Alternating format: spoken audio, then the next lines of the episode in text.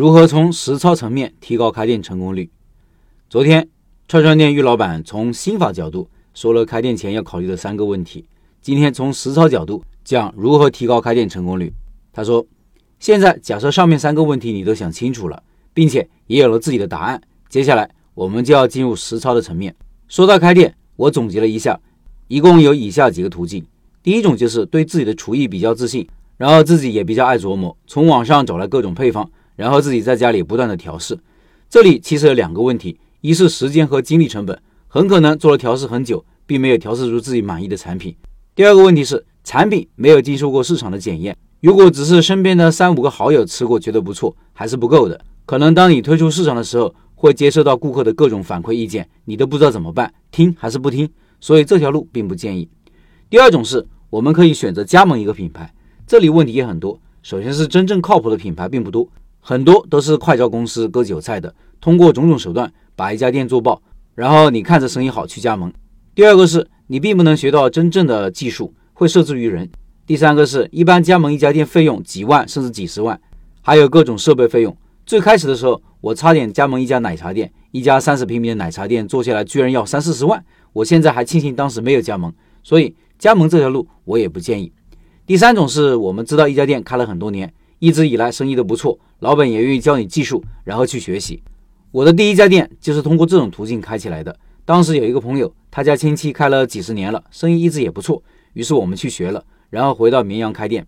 但师傅只负责教技术，开店什么的都是自己的事情。结果我们就在选址上踩了大坑。当时我们看中的地方离学校出入口只有几十米，房租也比较便宜，而且地方大，装修还比较精致。但学生去到我们店需要走上几十个台阶，平时大家没事的时候也不会往上走，门口严重的缺少自然人流。作为新手，我们只会考虑对我们自己有利的因素，并且弱化或者看不见对自己不利的因素。这其实就是心理学上说的正时偏差。我们先入为主的认为这个地方不错，然后接下来所有思考都在证明这个地方不错，然后弱化不利的因素。现在虽然我有几年的开店经验，要是让我去那个位置开店，我仍然没有一点信心。所以啊，高手的基本功和常识，可能新手是怎么也考虑不到的。这就所谓的隔行如隔山吧。当时我们这个门面的转让费。花了十六万，到了最后转也转不出去，血亏。第四种，我认为是对新手来说最友好的、性价比最高的、成功率也是最高的方式。这也是我们开店笔记推出的拜师学艺项目。有个靠谱师傅，开店少走弯路。师傅不仅能教你技术，还能教你全面的运营，包括前期的选址、开业筹备、后期的宣传营销。这对师傅要求其实比较高。这个靠谱，我认为有几层意思。第一层是这个产品经过市场验证，生意和口碑都不错。第二层是老板人要靠谱，老板不仅要对餐饮行业和他所从事的品类有深度的认知和理解，还有逻辑总结能力，把经验抽象成切实可行的理论。毛主席说过，不懂经世理论也能打胜仗，但是不能长胜。真正支撑我们做成一件事情的不是经验，而是经验背后的逻辑，也就是经验背后的原理。很多师傅会陷入一种经验主义。什么是经验主义？就是我是这么做的，你这样做也可以。特别是年纪大一点的师傅，心态不太开放。我们不去思考经验背后的原理，就像我们店的串串主打的是品质，那经验主义的老板会这样给徒弟说：一定要做好品质。这话不一定对，品质对应的其实是价格。但我见过很多店使用一些冻品，主打性价比的店也活得很好。如果要做性价比，需要满足哪些条件呢？这些背后的东西才重要。比如房租成本低，人工是自己人，还要想办法提高翻台率等等，都是需要考虑的。要是我当年遇到这个项目，肯定不会血亏十六万，真的是遗憾。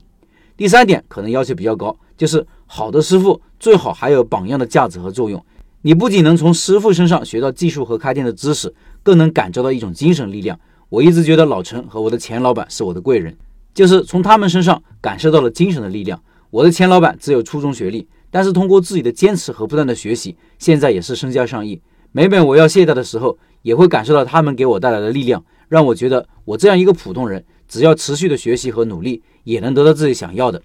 有个靠谱师傅，开店少走弯路，这是我目前认知里对于我们普通小白新手来说，提高成功率最好的路径，没有之一。接下来，我要通过一个具体的案例，给大家讲述我是如何对学员的整个开店过程进行指导和帮助的。以上是玉老板的分享。三月二十六号，玉老板会进行第二场串串店拜师学艺项目介绍。他每天会在直播群里分享开店做生意的一些经验和感悟，欢迎关注拜师学艺的企业微信，然后进入直播群，音频下方有二维码。